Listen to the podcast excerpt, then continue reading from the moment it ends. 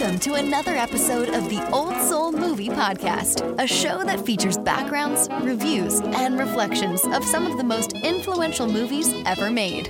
And now, your hosts.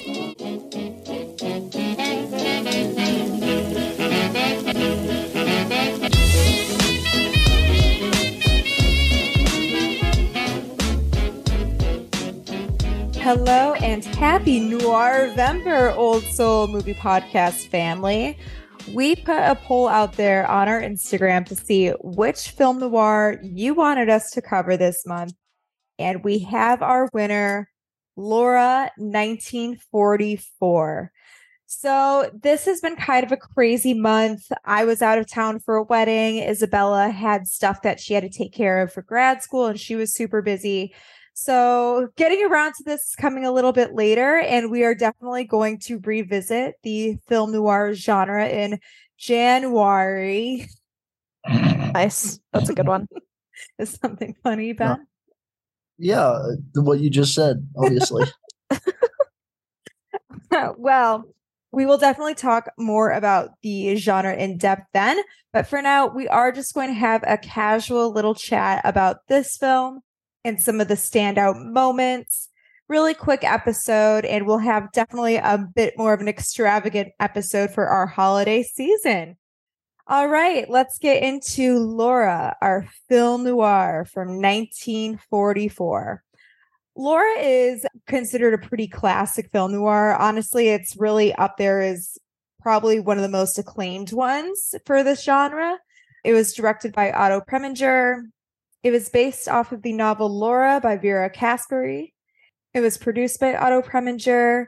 It was distributed by 20th Century Fox. It was released October 11th, 1944. It is running at just a mere 88 minutes. So, a pretty quick one, just a little under an hour and a half. It had a $1.02 million budget, and at the box office, it grossed approximately $2 million. So, the premise of this movie is that a Manhattan detective named Mark McPherson is investigating the murder of a Madison Avenue ad executive, Laura Hunt. So, while he's investigating the murder, he interviews Laura's arrogant best friend, who is a gossip columnist named Waldo Lydecker, and her ditzy fiance named Shelby Carpenter. All three men sort of become entangled in this adventure, and as the story goes, the detective McPherson grows more and more obsessed with the case and finds himself falling in love with Laura. So, a little bit more on the cast here. Our stars we have Gene Tierney as Laura Hunt, uh, Gene Tierney is very talented. She is very well known for being very beautiful. She's an Academy Award nominee. She's been in several films, including Heaven Can Wait, The Razor's Edge, The Ghost and Mrs. Muir, The Left Hand of God. Kind of fun fact about her, she had a very similar situation to Elle Woods. Hmm. She and John F. Kennedy had a romance but he broke it off because of his political career. And that wouldn't be a good match for his career in politics. Wow. Yes. Um, I think she went to Miss Porter's school though, which is also where JFK's wife went, Jackie Kennedy. Wow. Another kind of interesting note about her is that one of her children actually battled some health issues when she was born. And that situation would end up inspiring a story of Agatha Christie, the queen of crime stories, uh, one of her books, The Mirror Cracked from Side to Side. So we have a, a little bit of a mystery connection there as well. Ooh. Ooh.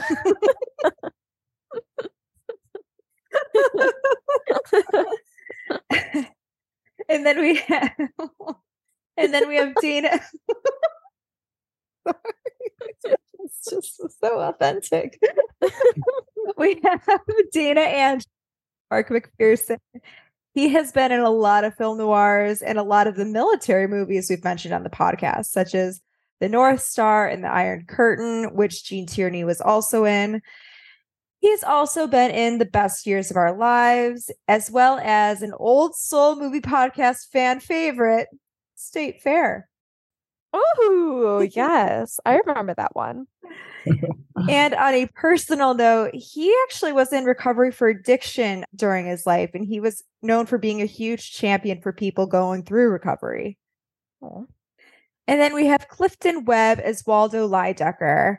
Uh, he's kind of a fun, quirky, interesting actor. This was his first time on the screen in a really long time. He started his career in the silent era.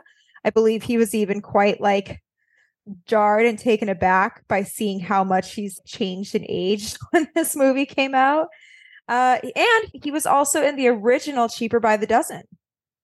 Oh, you know, I've never seen the original Cheaper by the Dozen, but I always think that I should. Yeah, it's it's all right. It's all right. The most superior of the cheaper by the dozen universe is cheaper by the dozen two. But um, Obviously, Cheaper by the Dozen, one of the newer Cheaper by the Dozen Yes. movies, is so depressing. They are so mean to that one kid. I They're know so it's kind mean of to him. It's- sad. It's, terrible. The second one is like a, a staple, a summertime staple. It's great, so cute. great. And then we have Vincent Price as Shelby Carpenter. Vincent Price, an absolute icon in the horror world. Uh, we will do a way more in depth look at him sometime, but for now, we'll keep it to a minimum because I do feel like he's one of the more familiar actors to a layperson. As mentioned before, he worked extensively in the horror genre with actors such as Boris Karloff. He also starred in some non horrors like playing Baka in The Ten Commandments. He is known for really great command of villainous and sinister roles. Um, he also played the villain Egghead in the original Batman series. He starred alongside Lillian Gish from our last episode in her last movie, The Whales of August, that came out in 1987. And if his voice sounds familiar, you might recognize it as the narrating voiceover in the thriller music video. Oh, oh no way. Yes, way. That's Oh. him. That is a fun fact. Yeah, he has a very long, cool career. So hopefully we'll cover even more of him in the future. Cool, cool actor. This is, I feel like, a relatively early-ish scene. I feel like he's young in this compared to other things that I know him from. So it's cool. And then we have lastly Judith Anderson as Anne Treadwell. Judith Anderson also played Mrs. Danvers in Rebecca. She played Memnet in The Ten Commandments, and she played Big Mama Pollitt in Cat on a Hot Tin Roof. Uh, so she's also been in quite a few things that we've either covered or talked about. Very well known actress. Uh, and this is just kind of like a little spooky fact about the cast. Gene Tierney, Judith Anderson, Dana Andrews, and Vincent Price all died within three years of each other. Oh, that is That's a pretty long period of time. Emma. But three They years? all at some point in their lives died.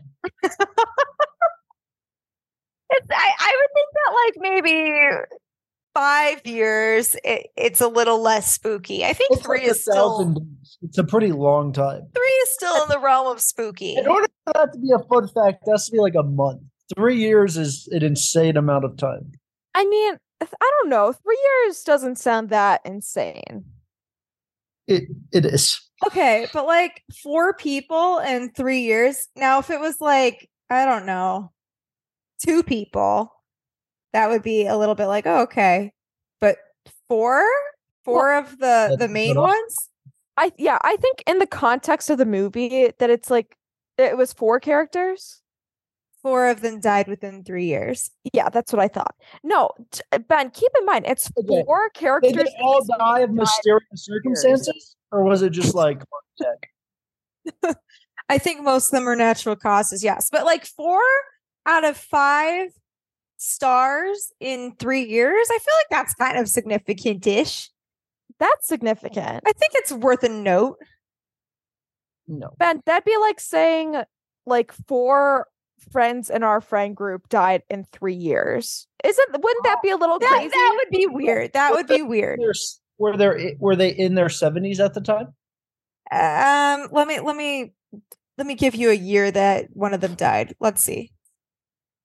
All I'm saying is it's weird. Like Ben, if our show, if our life was a show and four of us died in three years, that would be weird. They died mean- in about the 90s. We're twenty three, so twenty three year olds don't often die. But if we were eighty five and we knew eighty five year olds, I'd be like, yeah, that's about. well, yeah. Wait, Emma, how old were some of them? Were Uh, they like young? I- they were they were older. Like Vincent Price was in his 80s, I believe. Oh wow, so astonishing. okay, wait, but what about the others? What about the others? Let's see. Let's look up Gene Tierney. I know this is so off topic of like the movie itself, but this is something we need to. Well, to she settle. tried to pass that off as a fun fact. well, I mean, it's it's interesting. Gene Tierney was in her 70s. She died in 91. God, Ben, you're such a bummer. You're such a bummer sometimes. That don't don't rain on her. Okay, so. Gene Tierney died, and then Judith Anderson died, and then Vincent Price died. And then let's see about Dana Andrews. Okay, so it would have been Gene Tierney, and then Dana Andrews and Judith Anderson the same year, and then Vincent Price. So one of them one year, two of them the next year, and then the next one the next year. I think that's Emma, crazy. What we're trying to figure out here is if they're in if they were all in their 70s or 80s. Yes, they were all like in 70s to 80s range. But like, okay, let's take the movie Titanic. Now, if Leonardo DiCaprio, Kate Winslet, Billy Zane, still in their and forties and or fifties. and um whoever, if they all like let's say they were in their 80s, if all of them died like one and then the next year and then the next year, wouldn't you find that a little remarkable? Liter- I literally how much I would have found it remarkable in any way, shape, or form. I would find it remarkable. There's nothing I could be less shocked by. Okay, so let's say in the future, Leonardo DiCaprio and Kate Winslet die one year, and then Billy Zane dies the next year, and then uh, um, If they all die in the same year, I'll give it regardless of age. But th- a three year difference is and then Victor Garber dies the next year. You wouldn't think like, wow, that's really strange that the main characters of this movie all died one year after another. I literally would not think that at all. Well, I think it's kind of interesting, I think it is too. especially for a movie about murder. You know. You are just so so wrong. Does anyone think that is an any way My favorite thing is when Ben does that. When he's like, "Let us know. Sound off in the comments," as if he ever looks at the comments.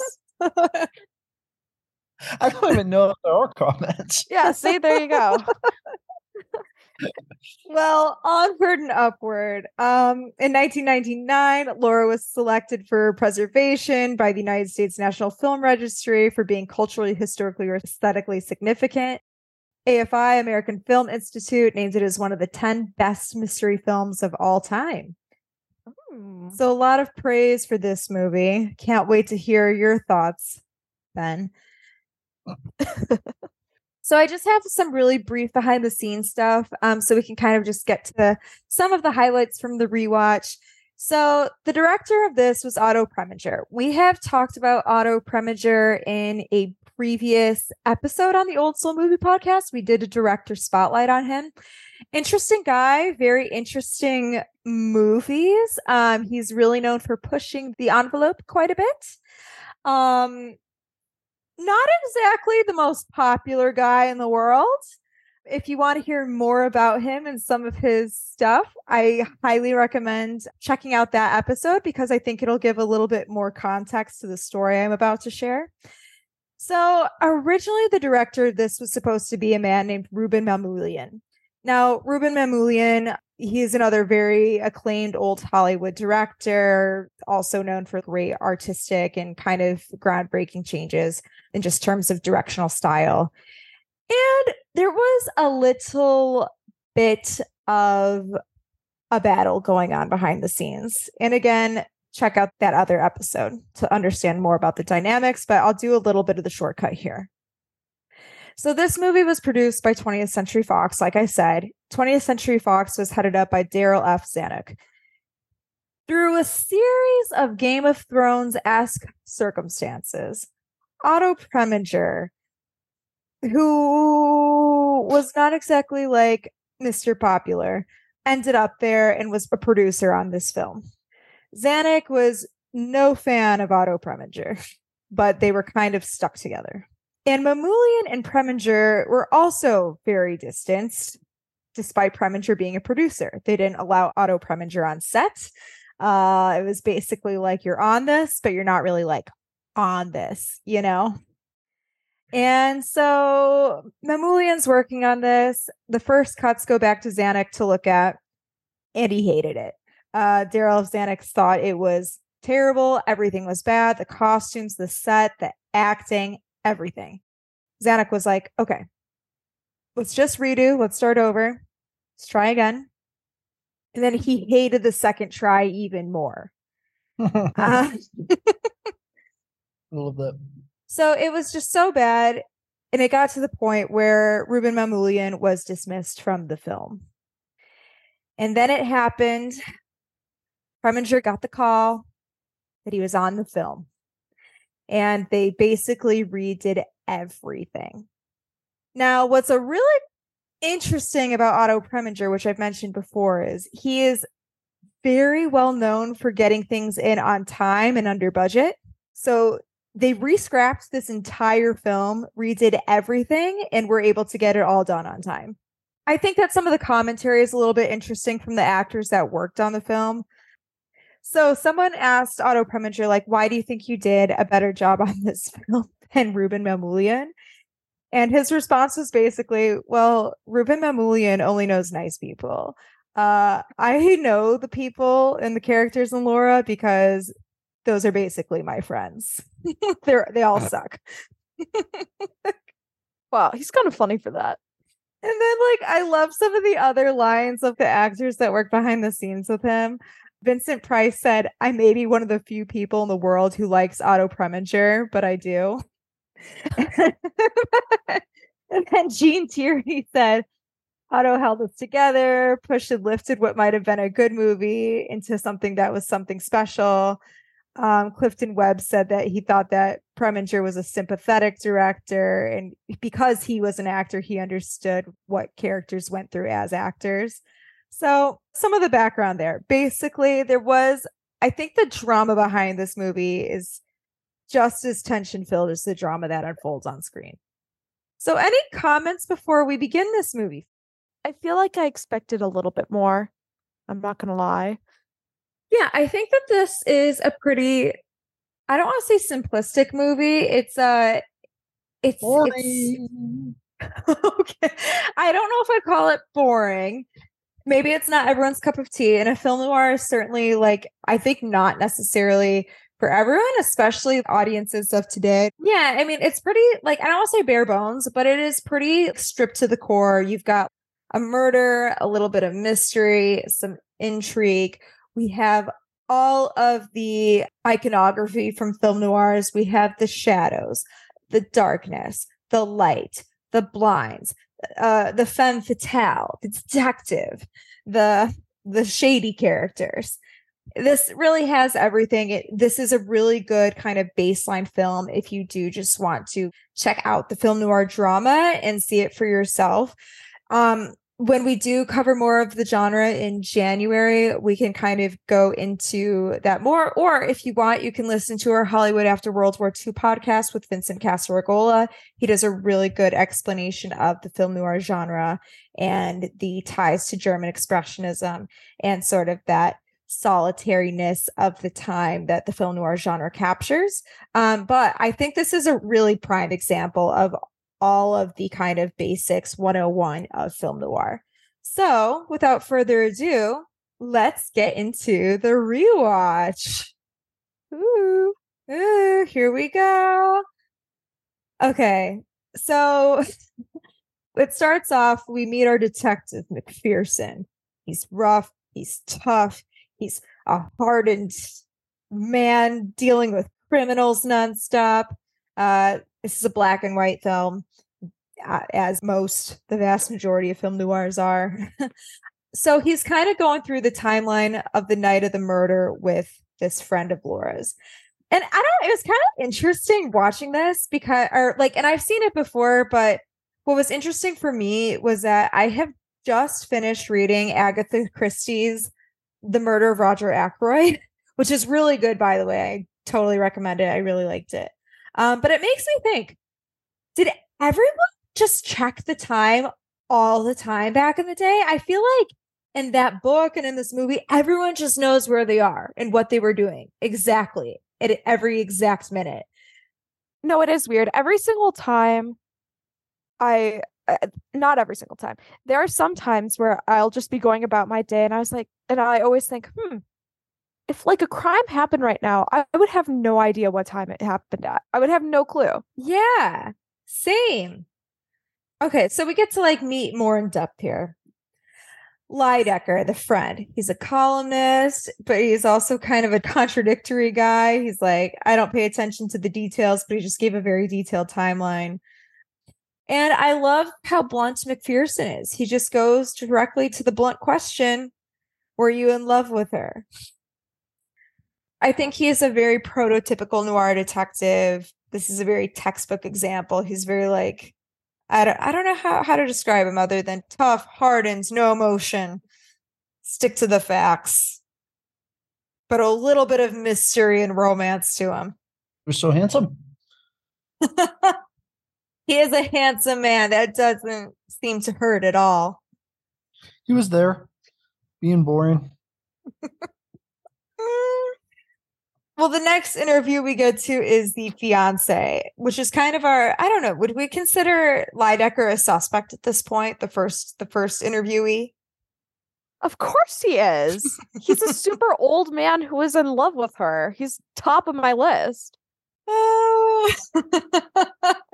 but we do have someone else in love with her fiance, Shelby Carpenter. And it was so crazy. Like I haven't seen this in so long, and it was just so crazy to like see now with older eyes. And Vincent Price is so youthful in this. He's like a baby. so we also get to meet the aunt of sorts too, I think. Um, Anne Treadwell. What are our thoughts on Shelby and Aunt Anne? Um, you know, Anne seemed like a she seemed like a weird lady. She seemed like a little bit of a little bit of a lunatic. Your classic crazy aunt. Classic crazy aunt. At this point, okay, so we've met three people. Like, you know, I, I would garner to say they could be three suspects. Who's your money on at this point in time and why? Waldo. Always Waldo. It's always going to be Waldo because first of all, With the creepy what guy? he's the old guy, Lydecker. It was definitely him. Well, I mean, because here's the biggest red flag is the fact that he wants to go along to see everyone's reactions, every single suspect's reactions. That's already the biggest red flag to me. I don't trust Mm. this guy. Why does he want to see what all the other suspects are saying? Because he wants to get a better story. Yeah, it's pretty pretty curious. There I think there's more than uh one ulterior motive there. Oh, yeah. So then, like, against all traditional investigation ethics, Carpenter, Lydecker, and McPherson all have a little look in the apartment. And I just, it's just kind of funny to see the three men interact. This movie is also a little bit, there's something about Mary esque. Yeah, this movie does not pass the Bechdel test for sure. It, it's basically like, a, it's centered around the frame of men being obsessed with a woman Oh, pretty. You get it. She is very pretty. Um, I feel like there's another movie we covered where it was like all of these guys just obsessed with one woman. I can't remember off the cuff. Um, but yeah, so we get to see the men interact. I think that Carpenter, the fiance, is such a himbo. it's you don't he's think not so? He's not cute enough to be a himbo, nor is he likable enough, Emma. You don't think he's a himbo? No, he's not cute. And he's not just he's just not very likable. I hate to say Oh, it. He's just not. Do the youth want to explain to the people what a himbo is for those not familiar with such a term? I'm actually not sure I know what himbo means. Basically what it is is that it's like an attractive but overall not very intelligent man. Oh. like like a so like for like a Kronk from Emperor's New Groove. Like he's a himbo. I'm trying to think of a couple other examples. Uh like in The Good Place, I've heard a lot of people say Jason Mendoza. He's a bit of a himbo. Like it's Ah. just like attractive guys. They're not very smart though, but they're so lovable. You just can't help but love them. they're just great, even though they're a little dumb. He seems like a bit of a dummy. He's not, you know, I don't find him attractive, but maybe he would be a himbo to someone else. One himbo to me might not be a himbo to someone else. That's just how it goes. I uh, I think he checks the boxes personally. So they're quite the trio. So then we get some insight into Laura's background, and she is a little badass. She's an ad woman, a Mad Men woman. She's like a Don Draper, but a girl, and she's bold and gutsy and a bold saleswoman. and way you're describing her. I think what's Okay. interesting about Laura, though, as opposed to other film noirs, like, okay, so there's a classic trope icon in film noirs of the femme fatale, right? The like dangerous woman that uh, lures men to their death. and that's kind of what Laura is, but she's really not. I think she has the appearance of that. And I think that this movie does have a little bit of a feminist perspective in the sense of like, I think the men in her life make her out to be this way, but she's just a regular woman, just breaking down barriers, just being a little boss, you know? But these guys, I think there's maybe like a symbolic threateningness about her that she's successful and a go getter that they turn her into a femme fatale in their minds. I would agree. What do we think of Laura? What are our thoughts? Uh, she's pretty. She seems cool and nice. She seems like my kind of gal. She seems like someone I'd be friends with. I love how someone someone described her once as like very beautiful, but not a, like not a perfect beauty, which I think's a pretty. I would like to see the person who said that because I, I assure you that they are mid at best. She is super pretty. Yeah, that's not even up for debate. She's eh, just eh. objectively very attractive. I think like she is she is objectively very. I think that that's what they meant. That she's not necessarily like, you know. I, I don't even know. I mean, like, I, I don't really see her as imperfect at all, but the people said that her imperfections create such beauty. I would love to know what they think are her imperfections. Genuinely. I I'm almost 100% sure whoever said that was super ugly. Oh is my that like a backhanded compliment? Yeah. See, I I take I, see that being true for somebody, but that's definitely not true for her. That's an insane thing to say. I feel That like is it's, crazy. I, I forget who said the She's quote. about as pretty as you can be. I feel like it was a roundabout way of saying she's just interesting to look at. No, it was it was a backhanded compliment. She is Yeah. like almost as attractive as a person can be. I agree. I I find her quite attractive as well, but also interesting to look at. I guess let's turn it around, Emma. Imagine you heard someone say that same comment about you. Would you be insulted? I I think I'd be more confused. it's not it's not like a nice thing to say about someone. But I don't know. I don't even know why you said that, Emma. Bad podcast. Okay. Anyway, I think we can all agree she's very pretty. Uh, and actually, I want to hear if you guys agree. So during the backstory sequence, they show the one office scene and the boy in the office of Laura that's like getting closer and closer to Lydecker. Did he remind you guys of the current actor Will Poulter? oh yeah, you know, I could see that. I don't know who that is.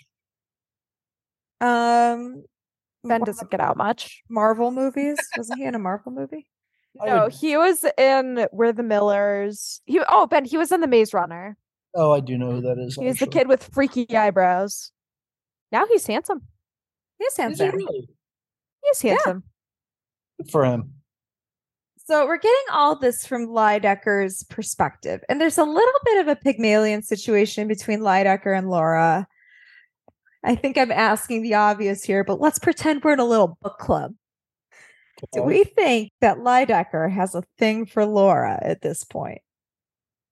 Emma. I actually didn't. You didn't? Not really. What do you mean? I don't know. I thought they could just be. I I thought he was gay. Honestly, What's interesting is is the actor is mm, I don't want to define his sexuality completely because I, I don't know if it's entirely clear, but I'll say that it was known that he was in the LGBTQ community. yeah, I think it's pretty clear very as day that he's into her. Yeah. So, but that being said, um, there was some hesitation about casting him in this role because there was thought of like, well, he comes off as not being maybe interested in women. So that's Oh. interesting that you picked that up then. have a great gator. Well, okay. Despite what his uh, what he does in real life and the movie, I felt like it was pretty clear to me that he had interest in Laura. I don't know. I, I feel like they did a very good job of making it obvious. I agree. Well, I just I, I- f- I I feel like he's just a man who's not constrained by typical gender norms and he's interested and obsessed with Laura. I only thought he was gay at the beginning. Once he started going on his monologue about staying in on Tuesdays or whatever, uh, it seemed like he was into her. So you did think he was into her. Not at the very beginning, though. Only once he gave his little backstory or whatever. Just even in the beginning when um when McPherson walked in to talk to Lydecker, I just knew this guy was gonna be a weirdo and I knew he was gonna be obsessed with Laura. I He he just gave off that vibe. Oh, for sure. Um, I think it especially makes itself abundantly clear when you see that he tries to take down men who get between them, and, like ruin their reputations or whatever. It's essentially like the guy that pretends to be the the friend of Mary in something about Mary, but he's really like I don't know the pizza delivery guy, but he pretends to be this smart guy with a doctorate Yeah. but like and that character tries to get rid of all the guys who Mary's interested in, like Brett Favre. I've never seen the movie. You've never seen There's Something About Mary? Nope. I actually think you'd like it, Ben. It's kind of like this, but a comedy instead of a noir. But I like this movie, so it'd be tough. I I know that was a really poor sell on my part, but I think you'd be amused by it. So then we get back to Shelby, the fiance, and he's just it's just like a helium balloon, just a silly little goose. And uh, Ugh, describing men as silly little gooses is so funny. Well, that's essentially him. He uh he meets Laura and he tries to kind of make a pass at her, so to say. And uh Laura's kind of like, hey, you're kind of dumb, but kind of cute, sort of deal. And I don't think Lydecker's a fan of this. He delivers a great line of Laura, dear, I cannot stand these morons any longer. When he wants to leave the party. And Laura ends up becoming Shelby's boss. Wow. Hot. What a lady. it's really uh it's really quite interesting actually when you're thinking about sort of well, this is actually coming out before the war ended when women did have a little bit more of like a power play in the societal structure um, before some of the shifts, but I think it's a cool dynamic to see. Yeah, I think it's one that you don't often see. And Lydecker, though, is over it. So he, he's investigating Shelby Carpenter. And basically, he finds that Lydecker finds out that Shelby's running around with a model. Do you believe him? What do you mean? Do I believe him? It's proven right. No, it's not. Did you think it was, did you think that he was lying just to get Shelby Carpenter away from Laura? Hmm. No. But I think there's even more than that, though. He kind of has this like thing with her aunt. That that part is crazy. You don't often see older women get love in movies. Well, Ben thought she looked good. They actually pretty good. Ben was a fan. Yeah, really, Ben. I mean, she wasn't as cute as uh, Laura or whoever, but she was all right. Well, I don't know how you could even think Laura's cute. She's so weird looking. I know, right? What a dumb. I He's really trying to pass off these fun facts. I, I do think it's interesting to see uh, a woman of an older age than like the younger female star getting with the hunky young himbo. Okay, we we got us. He's not hunky. Let's knock it off. That guy's very good.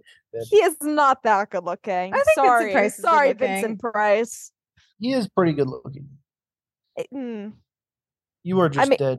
I think he's like objectively handsome. He for sure is very handsome. He's kind of got a rectangle head. Yeah, he do, he does definitely have a big head. It's it's a big head. All I'm saying is, if I'm picking between Shelby and Mark McPherson, I think we all know who's gonna win. Vincent Price can pull off a mean mustache, though. We're seeing this like pre mustache days.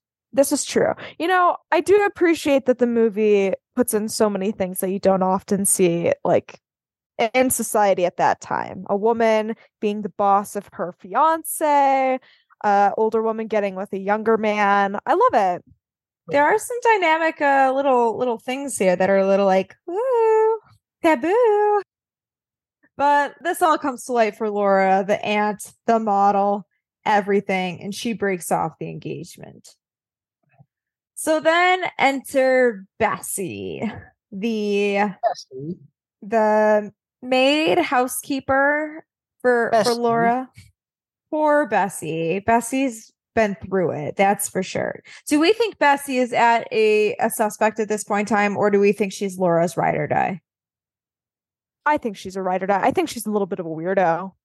Uh, well, she's, I- well, do you think yeah. she's obsessed with Laura too? Laura is Laura Yeah, just yeah, that she's obsessed with- captivating? yeah, she's obsessed with. It seems like everyone is obsessed with Laura, except for her aunt. Yeah. right. Fuck with her. Well, she's a she's a threat to her.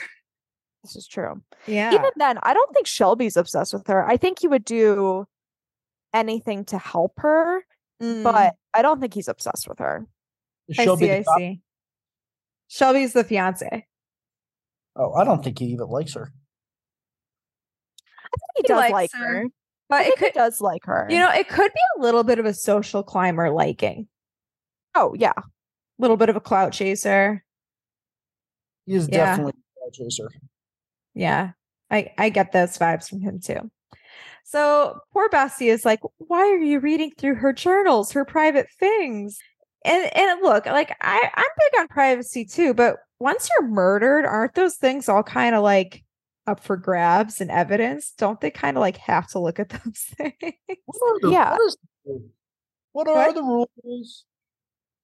yeah, you definitely should be able to look through all that stuff. Well, it's all evidence. It was all at the scene of the crime. Yeah, I imagine they look at your phone if you get murdered nowadays, right? Wouldn't it be along those same lines? Yeah. And then we get a clue here. Someone brought over cheap liquor. Now, in this world of wealthy people, who possibly could have brought over the cheap liquor? Honestly, they don't have any broke friends. It wouldn't seem that way, would it? No, I agree. So then at this very moment, the trio comes in being like, Hey, what's the big idea? So checking in right here, we have be honest, I feel like we have one clue and some backstory. Who do we think did it at this point? If you're having to guess right now. Cheap liquor. keep keep the cheap liquor in mind. Maybe the aunt. I, I think that is a good that to me. If Lyde, if I couldn't pick Lydecker, that would have been my second guess as well. I mean, it's at, uh, we got the guy's weird little backstory so early, like the old guy about how he's so in love with this broad. Um, and at that point, it's pretty obvious um, that he did it. So it's kind of hard to even imagine anyone else did it. What do you think they should have done to conceal such obvious feelings a little bit better? You know what? Actually, I guess it's only true until you know it wasn't Laura who was murdered. So I guess they actually did a decent job covering it up. Because once Laura, Mm, once you know that Laura is the not the one who was murdered, it's like, oh, could be anybody. That's a good point. I, I think that is a pretty prime plot twist there. And I think that being said, I think I am like moving forward a little bit where if you think Shelby's cheating or like with this other woman and the aunt clearly has a thing for him, I think one could maybe put out a hypothesis that the aunt is killing this other woman. I think that's a good idea. I would Yeah. think that. Oh, good good call, Emma. So smart. We're like making a mystery out of mystery. So Lydecker's coming in there when McPherson's hanging out. And basically, Lydecker's harassing McPherson, saying that he's in love with dead Laura while McPherson spends time at her place. Very noir very uh shadow shadow shadowy. I mean, Oh. Laura has a really nice place. If I was the detective, I'd probably be staying there too. Yeah, I'd be posted up for sure. It's just hanging out there, like "Yeah, this is on the market now. yeah, I mean, she's dead. Guess I might Uh, as well take advantage of it. Investigation going as long as possible. Did you see, by the way, that there's a house for sale where there was a murder suicide? What? Who the fuck's gonna buy that? No. How Well, nice is It's really nice. It's like a big house. Ben, are you looking to move? I mean, I'm just saying if it's a good deal. no, absolutely not. You think I'm gonna move into a haunted place, a haunted house? It'd be kind of fun. That's some bad energy. You can move there yourself. Hey, Do you think you could move into a house where a murder happened? No. Well, because I'd just be so okay. I guess it's one thing if the two people lived in the house and one murdered the other. I, I wouldn't move in under any circumstances, but I think that's different than if like someone broke in that didn't know them and murdered them. Interesting. Uh, anyway, moving on. Um, what I think is a little bit interesting about this scene is that the um, portrait here of Laura, which is a very well known associated image with the movie, was actually an enlarged photograph. And then they painted oils over it to look like it was a little bit of a painting. Hmm. Isn't that clever? How crazy. I know they're doing like face apps before those even existed. What are like what would you call those? Filters? A filter. Yeah. are you laughing? Face app. Face app. Favorite thing. But wait, what's this? Laura is alive. Dun, dun, dun. dun dun dun. Are we are we shocked? time. I, for a very long time, assumed what's his name was dreaming. Oh, so you didn't think we really were seeing Laura? the, my biggest issue with this movie is that the revelations just aren't really that big. I feel like they should be more shocking Hmm. than they are in the movie. Like I'm not gasping. This felt like an unintentional Gone Girl. Mm, interesting. Interesting. Ben, take the scissors out of your mouth. Um, Ouch. just like I mean, Gone Girl, fantastic movie, fantastic book. That was like so shocking to me. Spoiler alert. Uh, if you haven't seen it, then just go and see it. But in Gone Girl, when you find out she's still alive, that's like, oh my god. But in this, I was like, oh, okay. He's alive. Yeah. Oh, she's alive and she didn't know people thought she was dead. Who cares? Literally impossible. If the cops went around the house and looked around, she definitely would have noticed. Well, she was uh, she was out of town. And she went for a very long walk when they went to go see her home. But granted, I feel like if they got to her house in the country Mm. and they went in, Yeah, they I feel like there'd be the house, signs that someone was would've staying there. Mm. Literally. It's actually really stupid. I mean, they're just bad. They're bad at investigating, is what I'm hearing. But Maybe they got scared. oh, that's how I would feel. But I would not be a cop. I could never. Why would they be scared? It's just a house. what if they're like, oh, someone's in here? What if it's a bad guy? Wow. I don't know. I'm just trying to get into these unseen characters' mindsets. Clearly. Uh, well, one thing's for sure when we do see Laura, and that is that her eyelash game is fierce. It's good. Do you think she was wearing fake eyelashes? She must have. No one's eyelashes are that fluttery and long and perfect and natural looking. Oh, they look too good. You're Laura, they are. That is so true. Laura can do anything because she's Laura. This begs to ask the question if Laura's not dead, who is? Do we have a guess Oh, as to who? Well, we all know who di- who died now, but at the at this point in time when you're watching the movie for the first time. I thought she was dreaming until they said who the other girl was. Oh, so you thought half the movie was a dream sequence? No, I just thought no, no, no. While they're talking, when just those two are talking, she they say who the girl who was murdered is. Mm, yes. Okay. Yeah, I gotcha. It's the floozy. And I don't know, we get some little like sexy noirness. I, I think there's some cheeky lines here, like when uh, McPherson says, "You better take off those wet clothes or you'll catch cold." It's like, ooh, a little spicy. And he's all, I suspect nobody and everybody. I just want the truth, the hard, cold facts. But you see, he's getting a little bit emotionally invested. He's got a crush. I think so. How could you not? How could she not? She's so interesting looking. I mean, and they're both just super cute. I I would fold. I you, would. ship, you ship them? Oh, of course. They're Oof. the perfect couple. The perfect couple. The Yeah. a detective and a woman he thought was dead. In They the needed to find the murderer of. That's really Scorpio season esque, isn't it? It is. We're a little bit out of Scorpio season, but one can revisit in their mind, right? I think so. So then we get some great shots here the shadows, the lighting, so classic noir, the grittiness, some great build up, and we learn the official truth.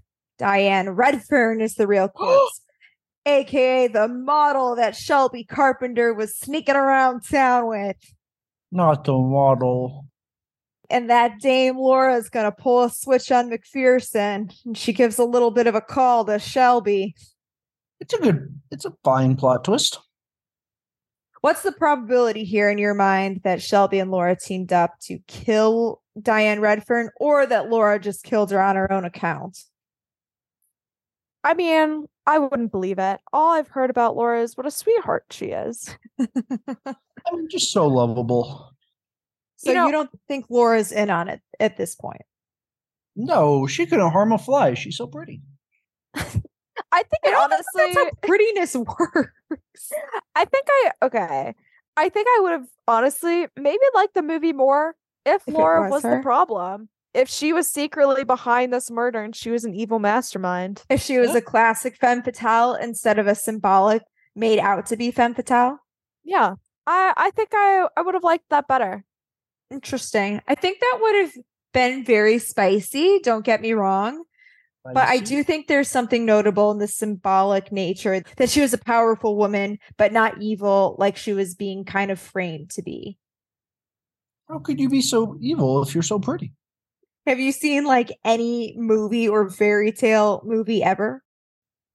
No. All, in all fairy tale movies, the the bad woman's always ugly, or Uh, at least Evil Queen in Snow White's pretty hot until she like, you know, puts on a disguise. But is she hot? yeah, she's pretty hot, right? Yeah, yeah. Maleficent's pretty. I don't know who that is. Ursula when she changes into a human, Mm, she's yeah. she looks pretty hot. I mean, one could objectively say Ursula's hot in sea witch form as well, you know? Who knows? Oh, yeah, she, she- Um, yeah, she's a she's a baddie. I'll look up Ursula as a human. Ursula as a human. Do do do. He she goes-. Ursula as a human is pretty hot. Why did she get younger when she became a human? Well, she was trying to lure Prince Eric away. I've never seen Little Mermaid. You've Actually. never seen The Little Mermaid? He hasn't seen like any of the Disney princess animated movies. Shout out in the comments if you want us to cover The Little Mermaid and see Ben's reaction for the first time. Little Mermaid. The Little Mermaid. Anyway, so sh- suspicions are switching back to Shelby Carpenter. He gets caught going back for the shotgun. There are some discrepancies. He admitted to being the one to buy the cheap liquor a week ago. Uh, he and Diane just went to Laura's to quote unquote talk while she was wearing her nightgown and slippers. But Diane Redfern opened the door and she was killed. and then Shelby, it seems like just pieced out of the situation. Good for him. That's classic Shelby. Ben, didn't you not too long ago, um, maybe even the last episode say, who sees a dead body and doesn't report it? Uh, no, he's a piece of shit. He is a bad guy. Like No, that's he's okay. obviously a coward and a bad guy. Shelby Carpenter. Ben gives him more leeway than the old man in The Night of the Hunter because I'll this guy say. is more handsome. Yeah, I do kind of honestly. handsome in air quotes because I don't Um, think so. Oh my gosh. Leading back to the the thoughts that we have of maybe he has something to do with it, or we can go along with what you said in the last movie that he's just scared. Um, but either way, yeah, it doesn't report it. It's not looking great for him. And Laura decides to stay overnight with the detective. Very, very saucy. It's so it's so bodyguard trope. He's got to protect her while there's a Mm. killer on the loose who's looking for Laura. And then do we notice the blinds here? That's very classic film noir, the light and the dark contrasting thin lines. Traditionally in noirs, it emulates the sensation of prison bars. So Lydecker and Carpenter come over, and Lydecker is in shock and faints when he sees Laura alive. Hmm. He thought he killed that bitch. It's kind of like the Pushing Daisies episode with the one uh the one woman who's at the funeral. She sees the person that she thought she killed. And she's like, "Oh, You're not supposed to be alive. yes. And runs out. I feel like Pushing Daisies actually has. I don't want to say it's like similar to this, but I feel like there's similar vibes. Like you know when Emerson and the one wife in that same episode are kind of like, ooh, little like femme fatale detective action going on. Yeah, it's a little saucy. There's like a little bit of a ooh, like I don't like you. Well, I don't like you, but they both secretly like each other. Enemies to lovers. Mm. Love that trope. So then they have a homecoming party for Laura, celebrating that she's still alive. Like, could you Horrible ima- idea, could you imagine? Like, whose idea was that? right? McPherson clearly is into Laura. I do feel like Shelby Carpenter does like women being in power over him. I feel like he does get off on that a little bit. That is a No. kink for sure. Just a bum. No, I think that's just his thing. He's just a bum. Shelby Carpenter thinks that Laura did it, and Laura thinks that Shelby Carpenter did it. And I know the fingers are pointing every which way. They really are. And then Laura's aunt drops this little bombshell line. That's how I know that Shelby's capable of murder. He's like me. Uh, Yeah, well, okay. So the line that she says shortly after that, I don't exactly remember how it goes, but it's something along the lines of like, I didn't do it. like I thought about killing you too. Um, but which is a crazy thing to say to someone, but but I feel like that kind of cleared her in my head. Mm, She okay. Thought about it. It's like when um Tyrion in Game of Thrones was like, I didn't kill Joffrey, but I wish I had. but wish I had that iconic line. Uh, but yeah, no, it's just like that. And I think there is a great line here when McPherson's kind of like, all right, Laura, I'm taking you in. And and eh, you know, Lydecker's getting all defensive. And then he McPherson's like, funny, it seems as though you'd want her to be tried for murder. It's like Lydecker framed her for her own murder. That's pretty funny. but it wasn't hers, it was really Diane's. But still, either way, yikes. She's under investigation. We hear some inconsistencies. The radio isn't really broken. She changes her relationship status to engaged, not engaged, to engage again with Shelby.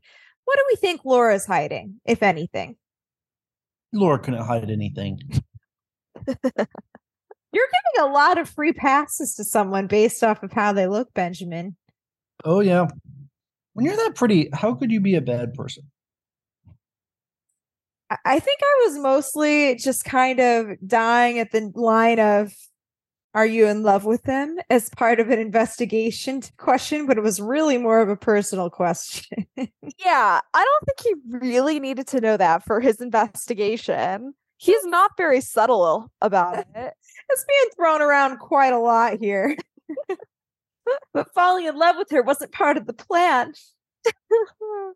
no, it was uh it was a pretty uh tension filled scene, a little sexual tension filled scene with him just leaning right on over her, putting his face directly in her face. Are you in love with him? Oh yeah, I think this is a, a little bit of a sexy movie for sure. I think it's got some anything- sensuality to it. They could have made it a little bit more sexy. They could have. and you know what? This is going to come off as controversial. I li- I like Dana Andrews. I like Gene Tierney. I think they both did great in their roles. They're both very talented actors. Something about them to get I don't know what it was. Like I could get chemistry, but not like as so, something something was like, I don't want to say missing, but like they maybe either both could have gone a little bit harder or I don't know, you know? I feel like if anything, the time, the timing of the movie kind of constrained it because I do think I I can see it, which is why I said that there could have been more like sexual tension in the movie Mm. because I I see what you mean. It did feel like there was like just a little bit missing for them to get to that point in their chemistry. And I know But- he's supposed to be restrained. I know she's supposed to be kind of like a baddie, but not a baddie. Yeah. I I would have liked a little bit more tension though. I think if the movie was a little bit longer, we would have seen more of that.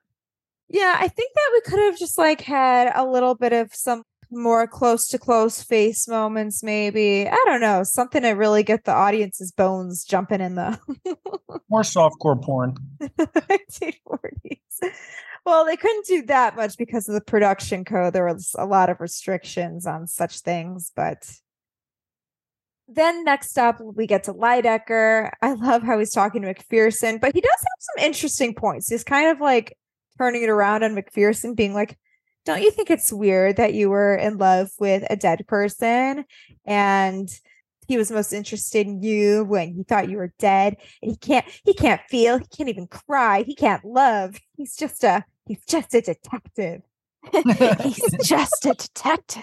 Good one, Emma. he's he's trying to convince laura um and Linebacker goes in further and it's given some real incel vibes That is exactly what Ben said when we were watching it. you got it too ben ben said he was the first incel. he is kind of the first incel He was a weird guy. Ah, and then Laura ends up standing up to him and tells him to just F right off. And that she was going to go hook up with whoever she wants to because she's an independent woman. Good for Laura. Good for Laura. So Uh, there you go. A, a turning point, And there it is. We get a little bit of an answer. The shotgun was locked inside the clock that sh- I almost said Shelby, that Lydecker gave Laura. He's the one that shot Diane Redfern and he hid the gun. Oh my gosh. And here it goes the classic evil man trope. If I can't have you, nobody else can have you. And that's the whole motive behind him trying to murder Laura. I don't know how he thought he'd like get away with. I don't know. I guess he got pretty far, relatively far. He did get pretty far. Everyone else is acting like a total idiot. So Oh my God. helped his case. I was dying. I couldn't remember. Was this a line in the movie? I can't remember who said this, but like someone said that she had a remarkable collection of dopes. Oh, I think it was Lydecker. Was, Was it not? Lydecker? I think it might have. He had a lot of classic lines. Either way, I mean, it's pretty. It's pretty good and pretty accurate. I mean, they are all kind of dopey. Yeah, I think he was saying that when he was rattling off all the different men that she's oh that she's fallen prey to. Mm, I see. I see. Yeah. Ah, yes, that's right. Her, her men, the men Her- that she calls Her dopes. her dopes, her himbos. yeah, so we've got to keep Laura safe now, and McPherson locks her in, and ow, ow, we get a, a pretty, pretty hot kiss, in my opinion. A little bit of like uh consummating their love via kiss. I would agree. Yeah, that was actually a rel- that was a pretty steamy moment. That was a pretty that was pretty good. So we get the official climax. Lydecker sneaks in. I think this is a good scene. I think it's pretty suspenseful. I like the artistic choice of having the podcast about love playing over him as he's prepping to kill her. I I think I don't know. I just think that this is a pretty good, scary, intense scene. I thought it was pretty good. I don't know. I if I had to go back and remake this movie, if there's a couple things I would change. I think I would change it from a shotgun because I think Mm. that I think that like a knife, like a little dagger in the scene, it would have caused a little bit more suspense because like Ooh. what's the holdup? What's the holdup with the shotgun? You've loaded it.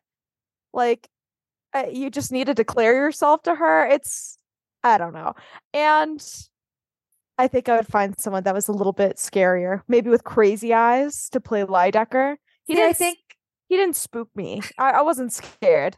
I think that's what I liked though. I kind of like that he didn't necessarily like seem scary, but it just goes to show you that killer evil people are just like anyone. it, could, it could be anyone. Incels can live amongst us. So I don't know. Overall, I really liked it. Uh, what an ending. He shot at Laura, but she deflected it. McPherson and his team come just in the nick of time. Lydecker goes down and he professes his love to Laura as he goes. Very twisted, very psychologically dark. What a time. What a time. What a time. Well, any closing thoughts that we have on this film noir? Maybe, maybe your even first film noir, Ben? Uh, pretty boring. Pretty subpar. Would not recommend. okay, well, I would recommend this. Well, I agree, it's not as like flashy as other movies, and it's not as like there are plot twists, but it's not like boom after boom after boom. I mean, you have pretty much like three suspects, maybe four if you include Laura, and it bounces around between them a little bit. But I think you have one that you're pretty set on, and it does end up being that one. I think that this is a very, very great example of everything that makes the noir genre what it is and special and interesting. I think the visuals are really beautiful. It has that dark grittiness that just captures a a lonely nation and all of its anxieties. So I think that this is a really good one to check out for your first one. I'm excited. I actually, I'm really hoping that the next film noir we cover is Double Indemnity because that one is like the bomb to me. Hmm. Mm. Mm. Yeah, I I mean, I would agree with you. I think it's a good first film noir to watch. I think it just uh, it's a product of its time. I just think that it could have used a little bit more of everything. It could have used a little bit more suspense, could have used a little bit more drama, a little bit more romance maybe. I I think it was very good for its time though, and it's a it's a good quick watch, so I didn't mind. Yeah, It- it's think not my favorite movie, but it's not the worst movie I've ever seen. I think it's worth checking out. I love a good mystery. I love the mystery genre so much. I think it's really making a resurgence, to be honest. I cannot wait for Glass Onion. I cannot wait to watch it. From the people I know who have seen it, they've said it's phenomenal. I thought Knives Out was great. Like, I think that I think we're hitting a curve of revisiting this sort of story, these sort of plots, but in a new aged way. So I'm excited to see where things go. But yeah, this is a very good, cozy end of November, or beginning of December movie to check out. We will be having our holiday special next. Woo!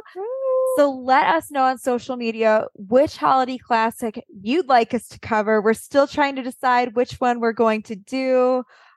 It'll be a good one no matter what. We've had some great ones in the past. There's still some that we need to visit. So I can't wait for that.